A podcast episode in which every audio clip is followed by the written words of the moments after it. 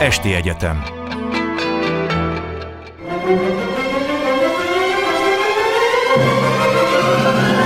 A világ urai. Merre rángatják a világ szekerét a hatalmasok? Szénási Sándor műsora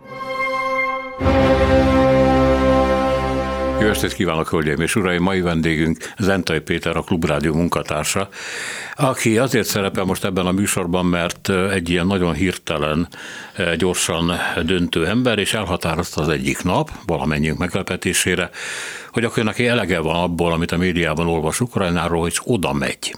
És nem egyszerűen elmegy mondjuk Kievig, ami azért lássuk be a legtöbb magyar újságíró jellemző volt, hanem elmegy mondjuk Odesszáig, vagy tovább, persze a frontvonalra nem engedik, elmegy a régi Lemberg helyszínere, és megpróbálja megnézni, nem, újság, nem újságírókkal, nem politikusokkal, nem hivatalos emberekkel beszélgetve, megpróbálja megnézni, hogy a hétköznapi emberek ebben a borzalmasan nagy országban, nagyon különféle helyzetű városokban hogyan élnek, és hát Péterről tudni kell, hogy gyakorlatilag a látogatásairól őrületes elragadtatással érkezik meg. Hát ez történt vele Ukrajnában is, és ezt kell most megindokolnod, hogy tulajdonképpen amit láttál, az mennyiben támasztja alá azokat a, azokat a mérőszámokat, amelyek szerint ma az ukrán társadalomnak kb. 80%-a a legszörnyű pusztítások után egy éve tartó halál és az ország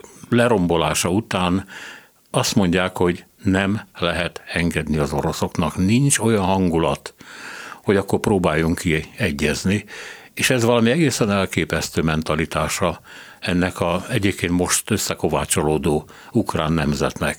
Ez talán valamiképpen alátámasztja azt, hogy te tulajdonképpen nem találkoztál boldogtalan emberekkel, amennyire kivettem a szavaidból, meg a Facebookos írásaidból.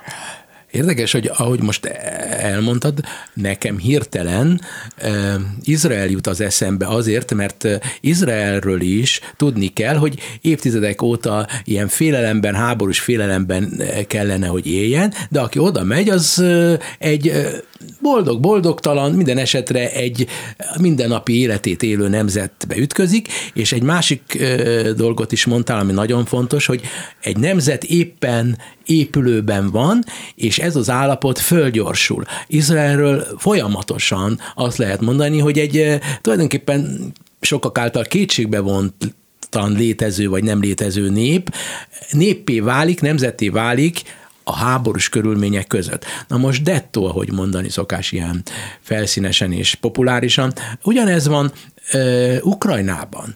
Minél inkább tart a háborús pszichózis, annál inkább ö, erősödik trendszerűen, trendszerűen, nem egyértelműen, de trendszerűen, pici visszaesésekkel, de erősödik a nemzet. A jelek szerint az ilyen szituációk egy olyan tömegpszichológiával kapcsolatosak, amely, amely pszichológiát nem dolgoztuk még föl kellőképpen, idehaza azért nem, mert hál' Istennek nem volt ilyen kihívás, a másik oldalról pedig maga a nemzetépítés, mint olyan, az az angol-amerikai nyelvezetben, átvitt értelemben nyelvezetben bukkan föl, különösen az ezeret forduló óta. Az első ilyen nation building, az amikor Irak kapcsolatban is fölmerült. Tehát ez egy, ez egy komplex tanulmányozandó, általam csak felszínesen tanulmányozott valami. Az én tanulmányaim, amelyek tényleg felszínesek, mert semmiben sem vagyok elmélyült, az azzal kapcsolatos, és az a fő válaszom, hogy Ukrajnában azért megy előre az élet, és azért van egy olyan mentalitás, hogy már hogy nem szabad föladni, mert már annyi áldozatot hoztak. És már annyi minden történt, hogy ez már folytatódni kell, másrészt pedig realitássá vált az utóbbi néhány hónapban, fél évben, hogy, hogy az oroszok végül is nem, nem tudták megváltoztatni a helyzetet másfél év után a háborúval. És ide jön be az a kép, és az a lényeg, amit szintén tapasztaltam, hogy mennyire népszerűtlen a mi országunk. Mindenki azt mondja, hogy miért van az, hogy egy ország az, amely nekünk nem akar erőt adni, mert az egész arról szól, hogy minél inkább hallják az emberek, hogy nyugaton támogatják őket, hallják a, a, a segíts, katonai segítségről szóló híreket Németországtól Dániáig bezárólag, és az, hogy, hogy, hogy, hogy hajrá, és ez erőt ad ahhoz, hogy folytassák. Tehát ők úgy gondolják, hogy ha nem lenne meg ez a szóban, és egyébként általuk élvezetten gyakorlatban megadott komoly, átfogó, mindenre kiterjedő komplex támogatás, aminek van egy propaganda oldala is, akkor ez, ez a fajta ki nem mondott, tudatlan, tudat alatti optimizmus nem létezne. Na most Magyarország ünneprontóként én ezt így érettem, ünneprontó. Hogy, hogy, hogy miért? Hát Európai Uniós tag, NATO tag, mi a, csaj, mi a csoda problémája van ezzel? Mi, hát nem lehet más, mint az, hogy ez, a, ez az ember a, a, a Putyinnak a kollaboránsa. Volt egy építésvezető Ogyesszában, egy, egy, egy építkezés, egy kicsi építkezés, és az szó szerint mondta Szijjártó Péternek a nevét. De és mindenki, mind, a, a falusi asszonyok, akikkel vonaton utaztam, és ez nem túlzás, így volt, azok is e, abban a pillanatban, hogy e, Magyarországról esett szó, akkor ünneprontónak és ilyennek, még akkor is, hogyha saját országukkal nem százszázalékosan elégedettek, sőt, nagyon elégedetlenek a korrupcióval és az oligarcha e, vircsaftal. Neked van egy felvételed, vagy jól tudom, több is, Igen. asszonyokkal, és azt mesélted róla, hogy tulajdonképpen ez az asszony, akivel beszélgettél az egyik, az nagyon pontosan összefoglalta a háború lényegét, a magyar-ukrán kapcsolatok lényegét. Tulajdonképpen nagyon érzékletesen szemléltetni tudta, hogy mi a mi a társadalomnak, a társadalom egy jelentős részének az álláspontja. Tehát ami nagyon fontos, hogy nem a hivatalos, nem a szakmai elitekhez tartozó, nem a politikai elitekhez tartozó, nem az újságíró megmondókhoz tartozó, hanem az, amit általában népnek szoktak mondani, hogy ugye nincsen, de mégiscsak vannak olyan áramlatok, amik nem kötődnek ahhoz föltétlenül, amit fönt mondanak, hanem megpróbálják maguk megfogalmazni maguk igazságát, ahogy lent átélik. Mi volt ez a interjú? E, e, ugye bár azt észlelem, és ez, ez, ez azért meggyőző, amit szerintem, hogyha kívülről hallgatom magam, azért vagyok meggyőző és hiteles, mert aki oda megy, az tapasztalja, hogy bárkivel bármiről lehet beszélni. Na már most, hogyha ez egy háborús ország, és egy olyan ország, amelyik nem szabad, ott az emberek nem mernek szabadon beszélni. Azok a falusi asszonyok, akikkel beszélgettem, vagy bárki, azok mind elismerték, hogy abban a saját hazájukban, amelyért élnek, halnak kvázi, borzasztó igazságtalanságok vannak, és az az, hogy, hogy a, vagy valós, vagy vélt rendkívüli korrupció, feltételezik, hogy a nyugatról kapott pénzek egy részét elteszik a zsebükbe, és így tovább. Tehát van egy olyasfajta általános, főként kelet-európai, de most már összeurópai népi elképzelés, hogy akik fönt vannak, azok visszaélnek. De nem kérdés senki számára, hogy amit az országban egység van, az pedig az, hogy egy, akár Zelenszkinek hívják, akár nem Zelenszkinek hívják, akár oligarcha van ott, vagy a nem, azoknak igazuk van, és meg kell védeniük az országot, és föl kell szabadítani az országot. Azt, hogy ilyen alaposan tudják ezeket elmondani, az egy plusz ö, dolog annak köszönhető, hogy ilyen sok orosz ajkú ukrán él. Azok egy adalékos értéket adnak a dolgok feldolgozásához. Hogy tudnélik? Napról napra bizonyítják, hogy az orosz ajkú, tehát orosz etnikumhoz tartozó ukránok. Az egyébként két külön dolog. Az orosz ajkú, attól az lehet az ukrán etnikum tagja, és az orosz ajkú itt ott lehet természetesen Igen. még orosz is. De ez nincs rájuk írva. Igen. Nem tudhatják, mert ha van egy általános bizalmatlanság, úgymond a megbúvó ellenséggel szemben, akkor nem lehet most aki orosz ajkú, az orosz ajkú, és feltételezhet, hogy orosz etnikumhoz tartozik, van, aki viszont lehet, hogy orosz etnikumhoz tartozik, és ukránul beszél. Mindegy. A lényeg az az, hogy mernek szabadon beszélni egymással, anélkül, hogy tudnák, hogy ki hova tartozik, és az én társaságomban ilyen is van, olyan is van, amolyan is van, de mind egységesen ebben a tekintetben egységes. De mi az a plusz érték, amit a, az orosz, orosz, oroszok hozzáadnak az, ehhez? Az, hogy mindenki hallja, amit én hallottam egy zaborozsiai e, orvostól, aki orosz etnikumhoz tartozik, Zaporozsiben orosz etnikumú emberek élnek, és elmondja, hogy e, a város egyik része olyan, mint Nyugat-Berlin, a másik rész olyan, mint Kelet-Berlin, az egyikben az, a megszállt területen e, e, bevezették a rúbelt erőszakosan, és tudja, hallja, ott, ott mozognak együtt, és ezek az emberek csak azért is, dafke, ahogy mondani szokás, az orosz megszállókkal ukránul beszélnek. Oroszok. Együtt utaztam orosz ö, lányjal egy másik utamon, és az a lány is azt mondta, hogy addig nem megyek haza az én szülővárosomban, az, Azov, az Azovi tenger, ez a Fekete-tenger melléktengere, ott van egy városka, már elfelejtettem a nevét, és az, az megszállt. És az, addig, amíg ott a megszállók vannak, mondja oroszul, a szüleivel közben, utunk közben többször beszél oroszul a, a lány, és egyszerűen e, e, totálisan ukrán hazafi. Ez azt jelenti, hogy Ukrajna úgy építi a nemzetet, megint csak az izraeli vagy az amerikai nemzettel tudom összevetni, hogy lehet ukrán, lehet azeri, akár üzbék, akár bolgárkertész ukrán, ukrán, ukránnak bolják magukat, és egy új nemzet, amely rengeteg nemzetiségből tevődik össze. Ez nem felülről szovjet-orosz alapon, hanem alulról építkezik. És ez adja valami módon a szabadság adja a rendet. Tehát szabadság szüli a rendet nagy, nagy részt. De Péter, ugye Ukrajnában nagyon sok helyen be van tiltva az orosz nyelvnek a hivatalos használata, nem a hétköznapi életben. Kivonnak forgalomból orosz könyveket, ledöntenek Puskin szobrokat. Tehát van egy olyan, aminek egy része tökéletesen érthető, csak persze ez egy ilyen hideg szívű felosztást, mi érthető és mi nem. Tehát van, ami érthető, hogy meg akarnak szabadulni a szovjet hatalmi jelképektől, második világháborús szobroktól, és van, ami már russzofóbnak minősíthető, mondom, ha távolról nézzük ezt a dolgot, de ez ott összekeveredik. Na mindegy, az oroszoknak, az ottaniaknak meg kell élni, hogy ők hivatalosan be vannak tiltva. És ennek ellenére azt mondod, hogy ez egy nagyon szabad, alulról építkező társaság, aminek az ukrán-oroszok vagy orosz-ukránok nagyon lelkes és aktív tagjai dacára ennek.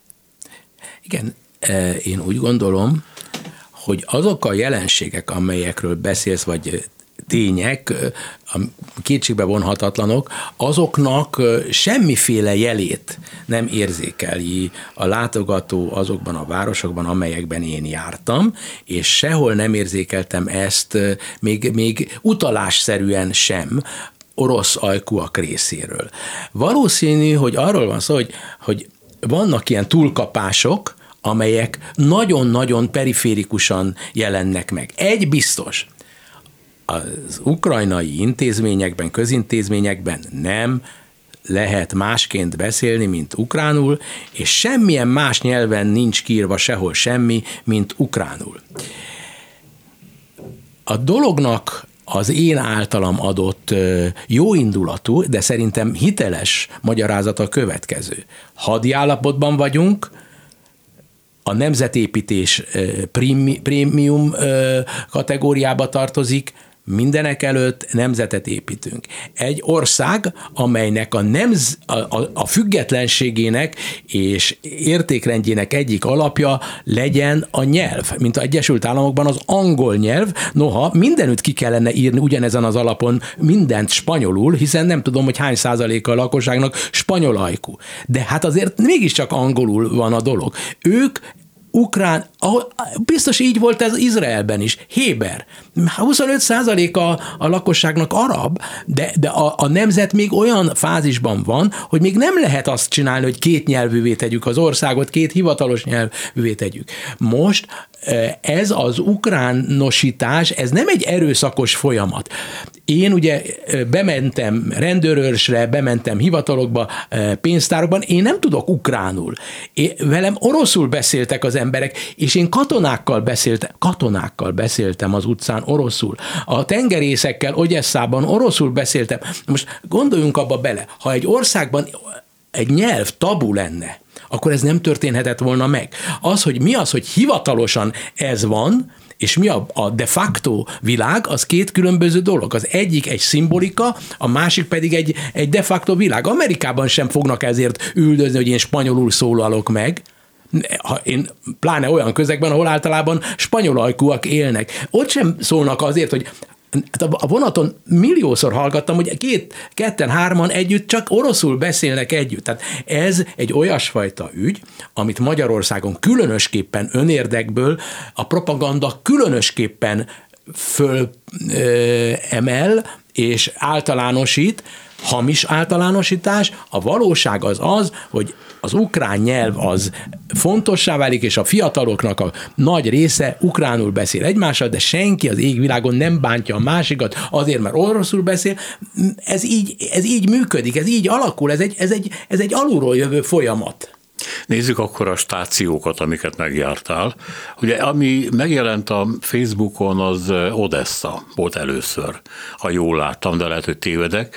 És ha gondolom, hogy volt egy kis vita, hogy ez most Odessa vagy Odessa, tehát nem kell-e Odesszának mondani egy olyan város nevét, ahol egyébként az oroszok túlsúlyban vannak. Tehát több orosz hajkó él. Igen, de még, még az orosz tudó főszerkesztőnk is azt állítja, hogy Odesszának kell mondani. Most e, ez egy olyan dolog, hogy oda se figyeltem, hogy ezek a, ők hogyan mondják.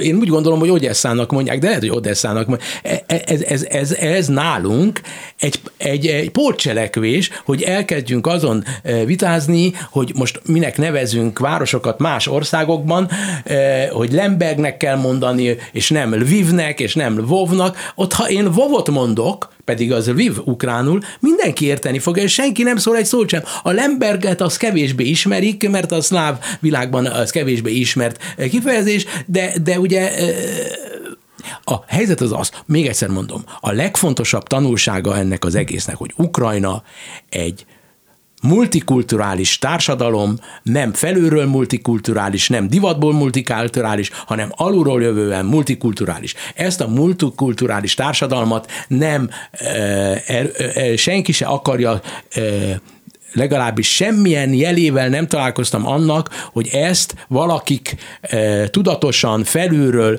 fel akarnák számolni, annál is inkább, mert akkor önmagukat számolják föl, hiszen például Zelenszky orosz anyanyelvű, zsidó, elnök, és sok ilyen van a, a, az országban, a legkülönbözőbb pozíciókban. Odesszának, vagy Ogyesszának a lakosságának egy jelentős része, fogalmam nincs mekkora része, mert ilyet is hallok, hogy 70 százalék, mások azt mondják, hogy csak 30 százalék, orosz anyanyelvű, bárkivel tudok oroszul beszélni, igen, Ogyesszában, hogyha majd béke lesz, ott konkrétan Ogyeszában azt szeretném látni, hogy ott lesz minden e, utcán a, a felirat oroszul is az, az lenne az egészséges dolog. Ha valóban van mondjuk nagyszőlős egy magyar többségű város, akkor minden legyen ö, ö, magyarul is. Nem ott tartanak. Most a nemzetépítésnél tartanak, kijelentik, hogy van egy ukrán zászló, és az ukrán nyelv az egy ö, egyesítő dolog. Hogy történik egy ilyen alámerülés? Tehát elmész Odesszába, vagy Odesszába, és akkor keresel egy szállodát, ugye? Igen. Mert te semmit nem szerveztél meg előre. Semmit. Mint egy kilőtt puskagolyó megérkeztél Odesszába, és akkor szállás, és hát föl kell építeni ismerettségeket, ami hát azzal a kínos kötelezettsége jár, hogy le kell szólítani embereket, ugye? De kinek kínos? Hát annak kínos, aki e, normális. Jó, jó, értem, neked nem kínos. Én, de én nem vagyok normális e tekintetben, én imádok leszólítani embereket az utcán. Helyes.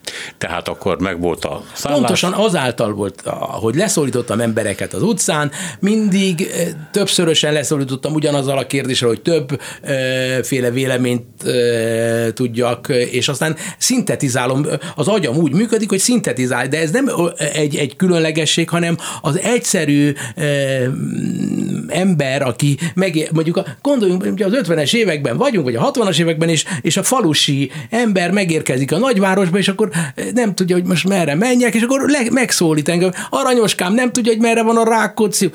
Melyik Rákóczi?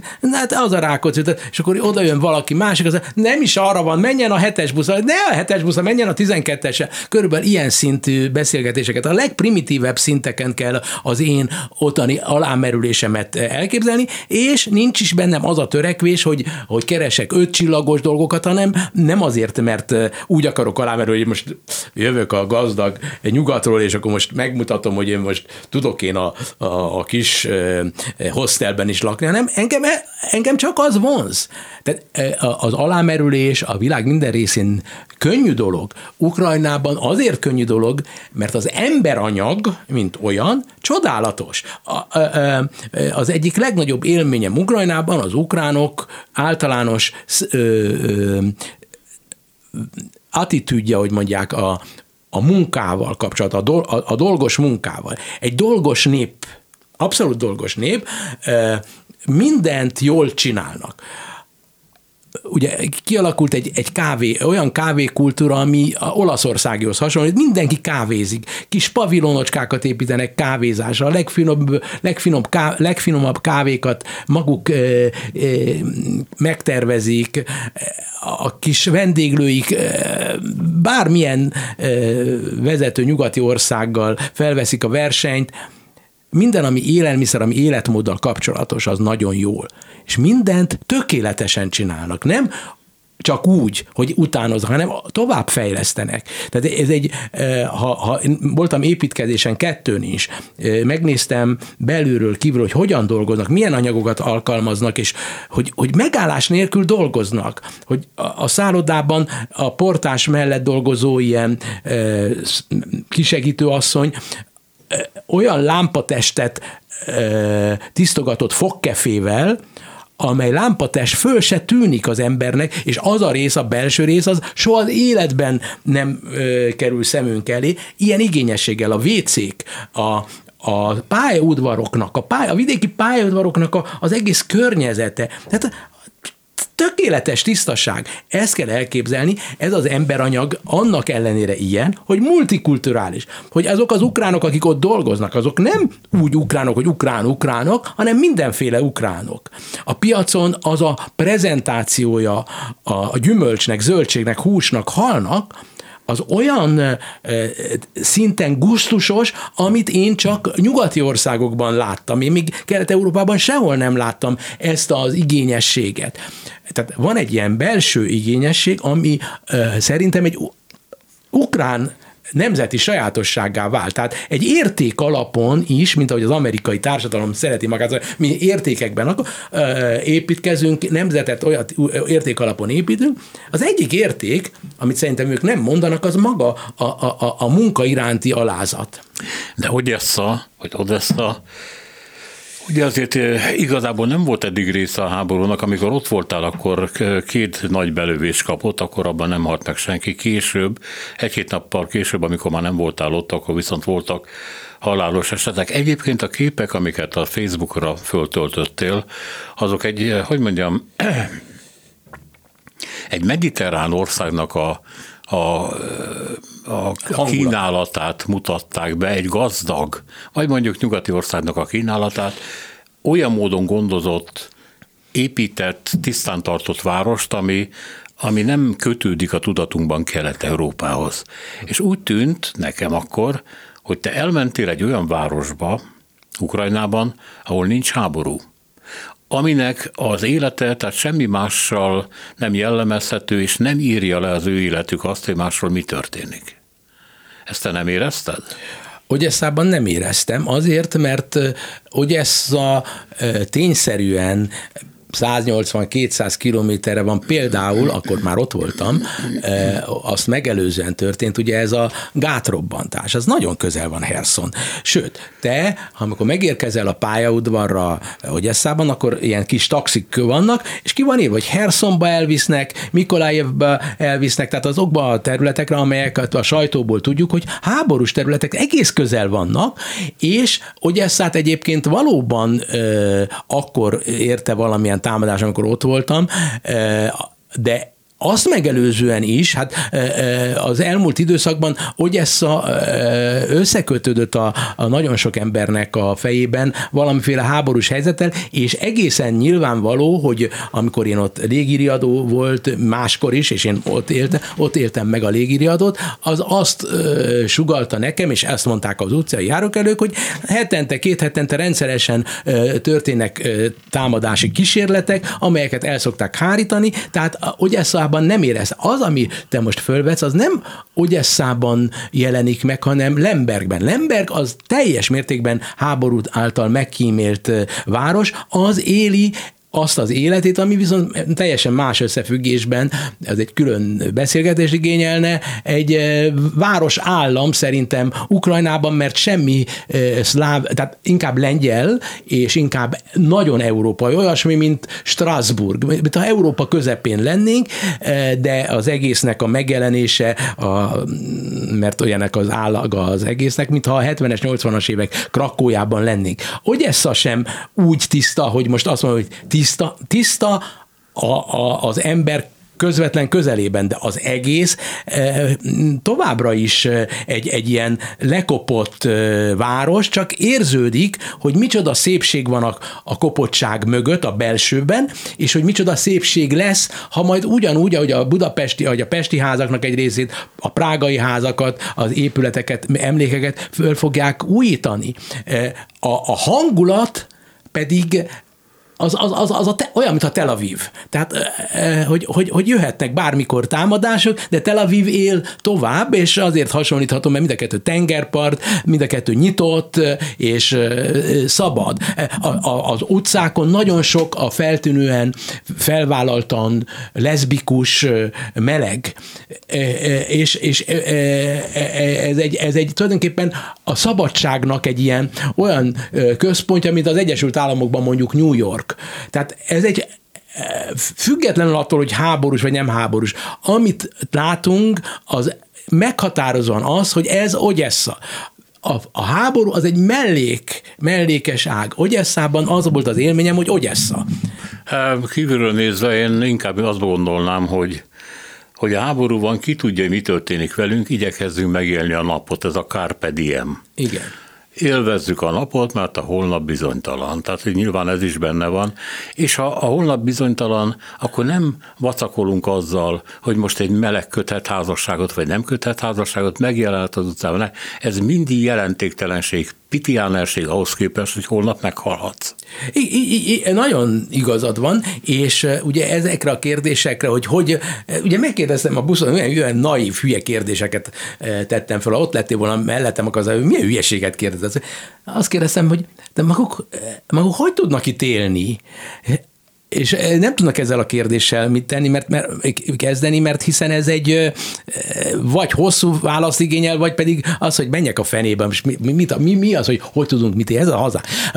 Az a dolognak a lényege, és az az általános eh, kimondott és kimondatlan válasz, hogy ezzel együtt kell élnünk, és élnünk kell. Most egész életünkben sírjunk, nem tudjuk, hogy meddig, pontosan, nem tudjuk, hogy ez meddig fog tartani.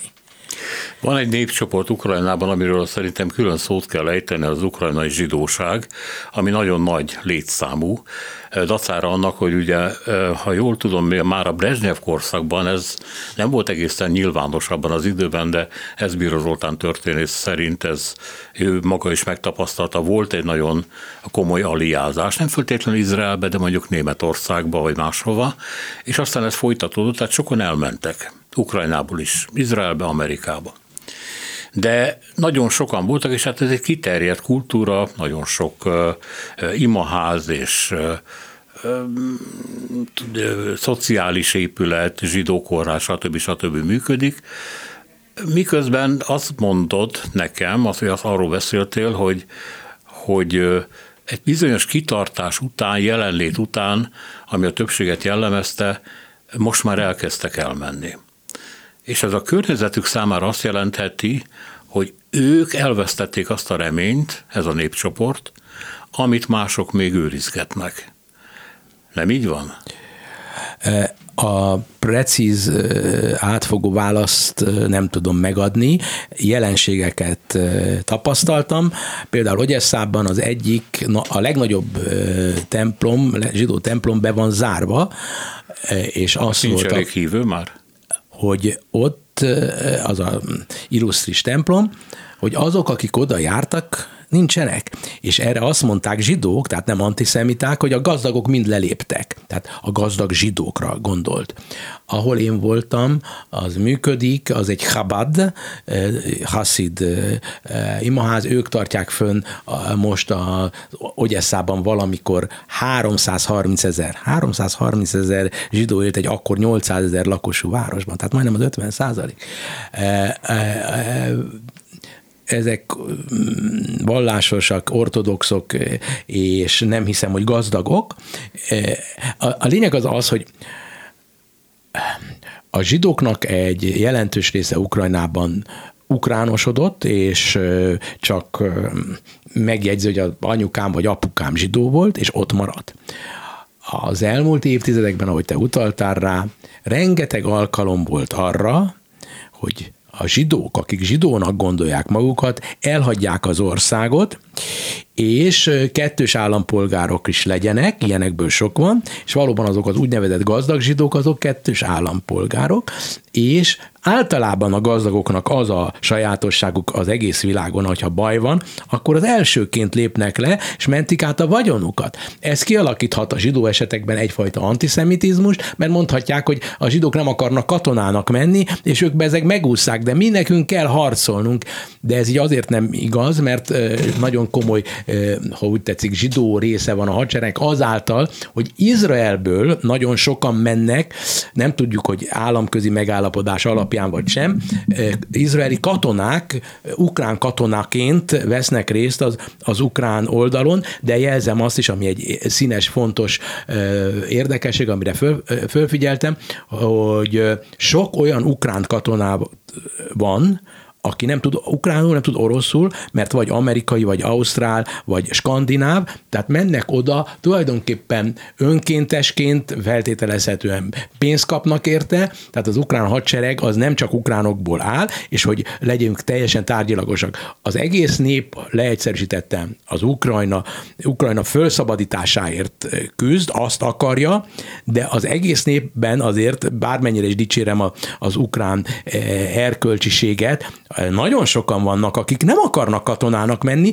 ezért azoknak egy része lelépett, vagy átment már eleve korábban Norvégiába, Skandináviába dolgozni, mert jó munkaerő, és nem akar katonának menni. Tehát ez nem úgy működik, hogy egy egész nép hős. Nem úgy hős, úgy hős, ahogy én.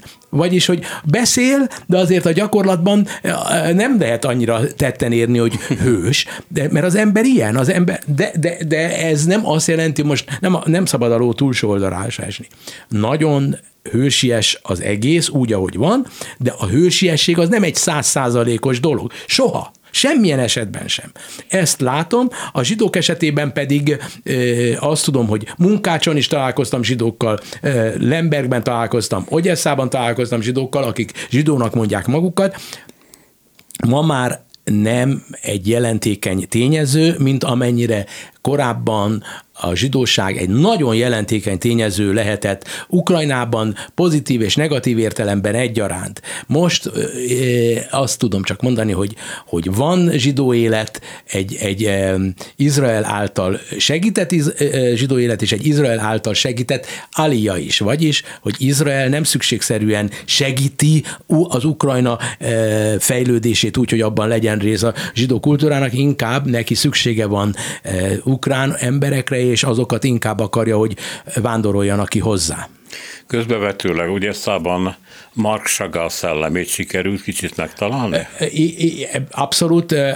Mi, mi, mi, mindenütt szól valami fajta zsidó zene, ez a Hasid kultúra, minden, de mindenütt van úgy, mint Berlinben. Berlinben nincsenek igazából zsidók, de a zsidó szellem, a 20-as évek zsidó szelleme abszolút jelen van. Ez ugyanez, hogy, hogy hordozzák, elneveznek Tel Avivról, elneveznek mindenféle zsidó lokalizációról, vagy, vagy szeméről utcákat, ott vannak az emléktáblák Izák Bábel házánál nyilvánvaló Sólem Alehemnél esetében. Mi, minden gondoznak, ami zsidó és ukrán kötődésű, e tekintetben nincs gond, de hát ez, ez, ez Belarusban is így van. Ez, ez nem egy nagy ügy, mert ezt így tudják, hogy ez később jó lesz idegenforgalmi szempontból, másrészt pedig ez egy tisztességes hozzáállás, és ez, ez szerintem Oroszországban is így van, Magyarországon is így van,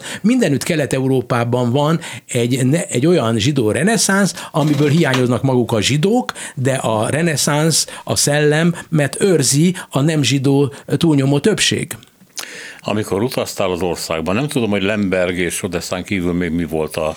Munkács. Az a munkás, de ugye az már a, erre felé. Igen, de, de én Ogyesszában voltam a környező kis falvacskákban, Lemberg környékén is voltam faluban, tehát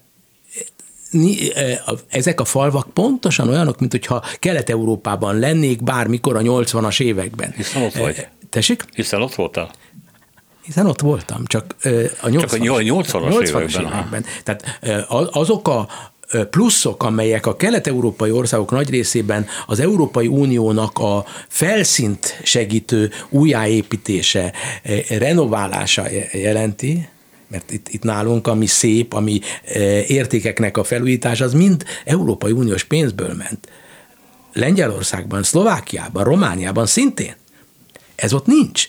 Ennél fogva rozogák, kopottak, ugyanazok az épületek. A falvak és az egész országnak, a népének az életszínvonala anyagi értelemben alacsonyabb, mint bármelyik kelet-európai országban, de a tartása a, a népnek, ahogy én látom, és ilyen felszínesen mondom, jobb, mint bármelyik kelet-európai országban, amit eddig láttam. Sokkal dolgosabb, e, igénye, igényesebb, ön, önmagával szemben igényesek. A, a falusi embereknek a külseje, az öltözködése nem falusi ez egy óriási különbség. Se, tehát most rossz értelemben mondom, és régiesen, mert ma is nálunk is elkülönülnek, de azok a falusi nők, akikkel együtt utaztam, és kitettem a képüket, azokon látszik, Nincs szemléletbeli, tudásbeli különbség, és ez a technológiának köszönhető annak, hogy az az ország jobban van internetesítve, mint bármelyik kelet-európai ország, mert létérdek, hogy a legmodernebb technológiákkal lássák el őket, a mindennapi életüket átszövi az, hogy még azokon a területeken is van internet, ahol egyébként az internet szolgáltatók nem tudnak térerőt biztosítani, mert az egy amerikai technológia, amely az Elon Musk nevéhez és Starlink kötődik, és Starlinknek hívják, ott is van műholdas internet. Az internet, a, a, a telefon segít a túléléshez annyiban, hogy amikor légiriadó van, akkor nem kell nekik szirénázni, mindenki ö, mobilján ott, okostelefonján megjelenik címzetten, célzottan, hogy az adott körzetben várható-e, milyen valószínűséggel várható légitámadás. Tehát az egészet most, a társadalmat, mint összekötő erőt a nyugati által ingyen rendelkezésre bocsátott egyre modernebb technológia szintén szervezi. Én úgy gondolom, hogy ez lesz az első olyan nemzet, amelyiknek a nemzet alakításában nem csak szubjektív és ember által közvetlenül kitalált dolgok, hanem a technológia önfejlődése is eh, közreműködik. Igen, csak eh, miközben hallgatlak téged, arra gondolok, hogy igen, ez a földgyorsított eh, nemzeti alakulás, aminek nagyon sok vagy nagy részben alulról épülnek, hát persze fölülről is építik ezt, hát hogy ne, hát van egy megmondó értelmiség, meg, meg kormánypropaganda, meg mindenféle, de egy olyan nemzeti egység, amelyiket, amelyet a háború alakít ki, az azt jelenti, hogy a művészetében, az emlékezetében, a reakció, reakcióiban háborús lesz, háborús marad. Hmm. És sajnos ezt nem lehet megkerülni. Ez érdekes. Ez, de hát megint csak Izrael tudom példának hozni, én szerintem abszolút az is. látod. Tessék? abszolút láthatod. Látható. Igen. Ha, ha nem lenne háború, nem lenne Izrael. Körülbelül ilyen leegyszerűsítésekben megyek bele, ami Igen, egy háború, igazságtalan. háború, amíg a megnyert háborúk is beeszik magukat az idegekbe, a mentalitásba, és irányítanak téged, meghatároznak, az értékeit közé lopakodnak, miközben neked, eh, hogy van ez a József Attila, és nem fogom tudni eh, idézni, hogy mert nem kell mi sajnálatos, a háborúból itt maradt fillér a vashatos. Tehát ő azt mondja, a háborúban maradtam itt, körülötte már mindenki a béke kultúrájában él, de én csak a háborúra emlékezem. Hmm. Érdekes egyébként, a németek is, csak ellenkező előjele, még, még, még mindig őket is abban e, e, kapcsolják össze egymással, hogy, hogy mi olyan borzasztó dolgokat háborúban tettünk, hogy, hogy nekünk új németnek kell lenni. Tehát az is egy nemzetépítés, hogy egy háborús katasztrófa érte őket, az egész országot lerombolták, és minden, amit csinálnak, az egy antitézise annak a háborús világnak, amit, amihez a Hitler... Igen, de ez egy sérelmi, egy sér, igen. sérelmi mentalitás de, de, lesz. Tehát, valóban úgy lehet, ahogy te mondod, de majd meglátjuk. Abban az esetben kell ezt elfogadni, hogyha abszolút abszolutizáljuk, amit én mondtam, és te is szerintem jól érted, hogy ez a háború a nemzetalakításban alapvető. De lehet, hogy ettől függetlenül azt megelőzően is létezett e, ukrán nemzet, csak e, erre most nem tudunk figyelni, és nekem nincs meg hozzá a tudásom, neked erre több rálátásod van, tehát ez a dolog akkor érvényes, hogyha valóban elfogadjuk, hogy háború nélkül nem lenne e, e, ilyen ukrán nemzet. Eszembe jut, talán a Medúzán olvastam, hogy ez egy független orosz hírportál, angol nyelvű, és Rigából szerkesztik, tehát Lettország fővárosából, ahol egy e, nagyon komoly és híres ukrán festőművész írta le, hogy e, hogy alakítja a russzofóbia, a teljesen érthető russzofóbia az ukrán gondolkodását, mert mit csinálnak? Azt figyelik a médiában, ami tele van ezzel, hogy mit mondott a Putyin. Hogy reagál az orosz társadalom, mit csinál egy orosz oligarha, mert még elmerekült külföldre, hogy viselkednek az oroszok az ukrán területeken, mi, mikor várható az, hogy egy belső láz, magyarán az orosz tematika annyira uralja az ukrán médiát és a közösségi médiát, és annyira uta uralja ennek következtében az ukrán agyakat, az odafigyelést, a fókuszt, hogy ez gyakorlatilag egy ilyen monokulturálisát teszi az ukránokat, orosz függővé teszi őket, tehát folyton azt figyelik, hogy az oroszok mit csinálnak, és azt mondta, ha ebből nem sikerül kimásznunk, az rettenetes dráma lesz ennek az országnak. Ezért merészeltem ezt megfogalmazni. Erre csak azt tudom mondani, hogy meglátjuk, de eh, nyilván nem alaptalan, és aki ilyet megír, az ezerszer jobban ismeri a belső életét ennek az országnak. Magyarországon arról van szó teljesen más összefüggésben, hogy Orbán Viktornak és csapatának a propagandáját figyeli mindenki, és ugyanarról van szó, hogy a végén mi van akkor, hogyha majd nem lesz Orbán, akkor mi, mi, mi, akkor mi, lesz a mi Magyarországunkkal, mert az, az, ahogy a, most elmondtad, úgy tűnik, mintha Putyin és az ő csapata, Oroszország és a mostani vezetés az, ami lelket önt az, ukránokba, de ez most nagyon széles értelemben.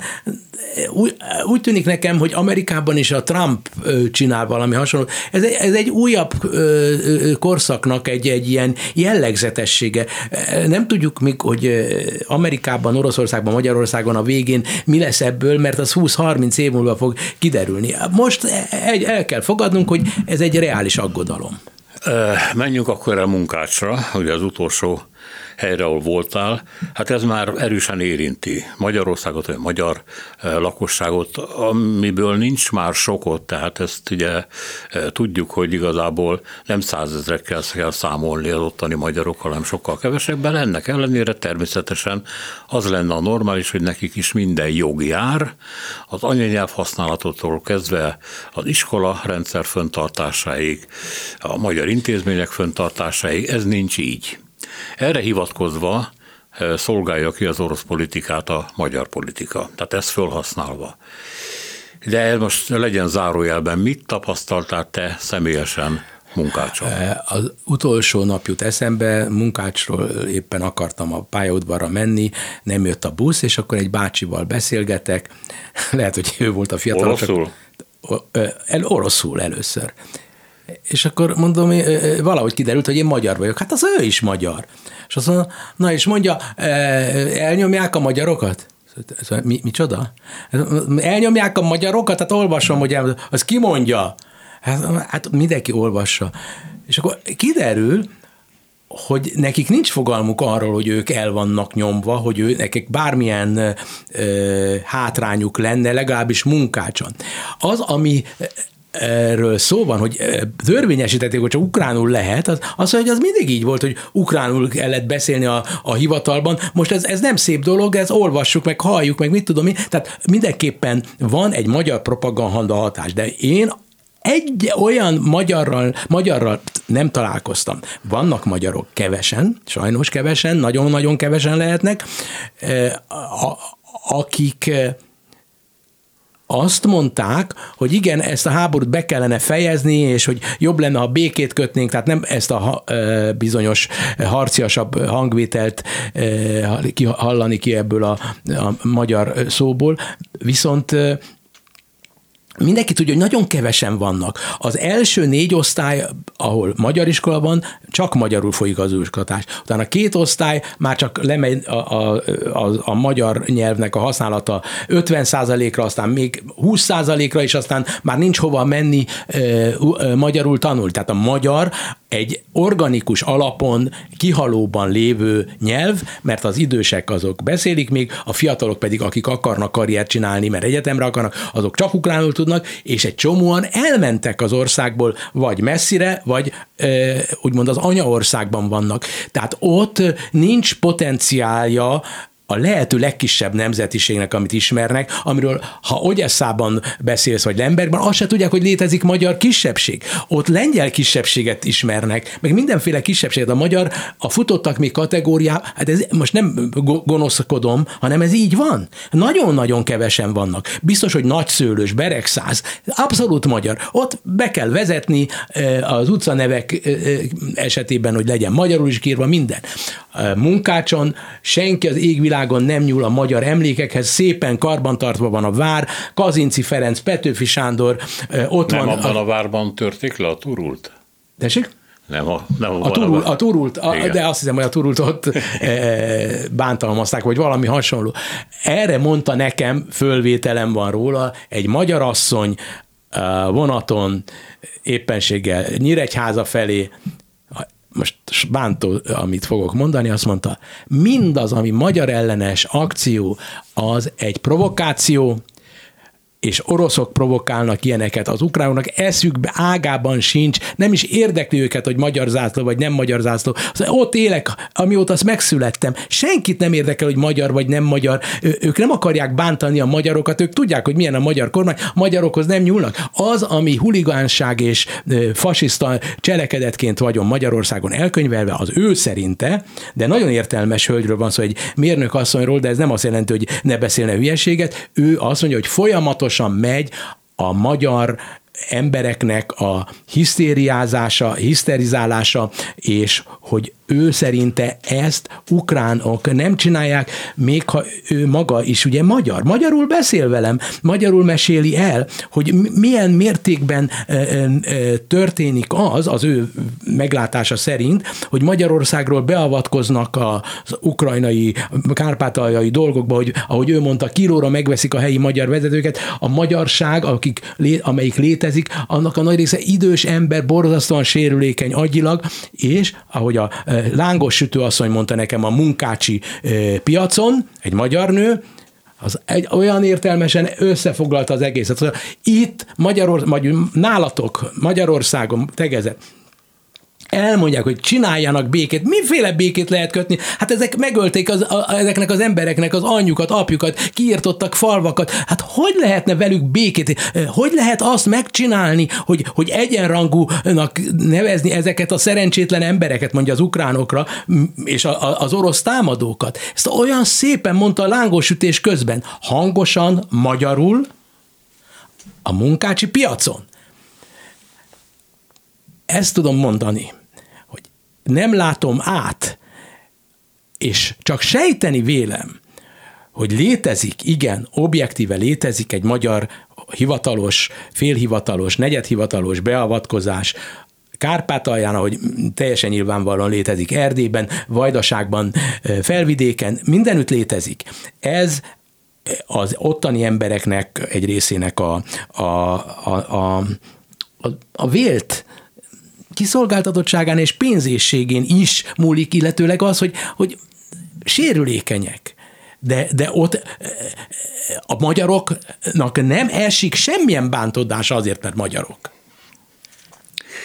Uh, utólag uh, mi volt az, ami hozzáadott neked a te újságírói gondolkodásodhoz, meg, meg hát magyarországi magyarként való gondolkodásodként, gondolkodásodhoz ez az út, vagy ennek a tapasztalatai? Tehát mi az, amit arra azt mondtad, hogy ez, ez egy ilyen hozzáadott érték, amit elhoztam. Én, én az az igazság, hogy szinte mindent elmondtam, ami értéket feldolgoztam. Én egy csomó olyan dolgot mondtam most el, amikről én korábban nem tudtam, akár az utóbbi a magyarokra vonatkozó, akár pedig azok a dolgok, hogy, hogy a dolgosság, a tisztaság imádata, az, az önmagunkkal való együttlétnek a, a tudomásul vétele, hogy, hogy, hogy létezünk és élnünk kell, és az, hogy, hogy, hogy, hogy valószínűleg talán az, az, az, hogy a Szovjetuniónak volt valamilyen olyan nemzeteket összehozó jelentősége, hogy igazából nincs az emberekben gyűlölet a másik nemzettel szemben, hanem a, a hatalmasokkal szemben, a világ uraival szemben van e, bajuk, és nem a másfajtákkal szemben. Ez, ez az én tapasztalatom. És ezt a cigányokkal kapcsán is nagyon észrevettem, hogy, hogy mennyire befogadók munkácson a cigányokkal kapcsolatban, holott hihetetlenül jelen vannak a, a, városnak a mindennapjaiban a cigányok, és egy, egybe, egybe forranak. Köszönöm szépen, hogy vendégünk én, voltál. Köszönöm. Zentai Pétert hallották, a műsort Selmec János szerkesztette. A műsorvezető Színási Sándor volt. Köszönjük a figyelmüket, minden jót!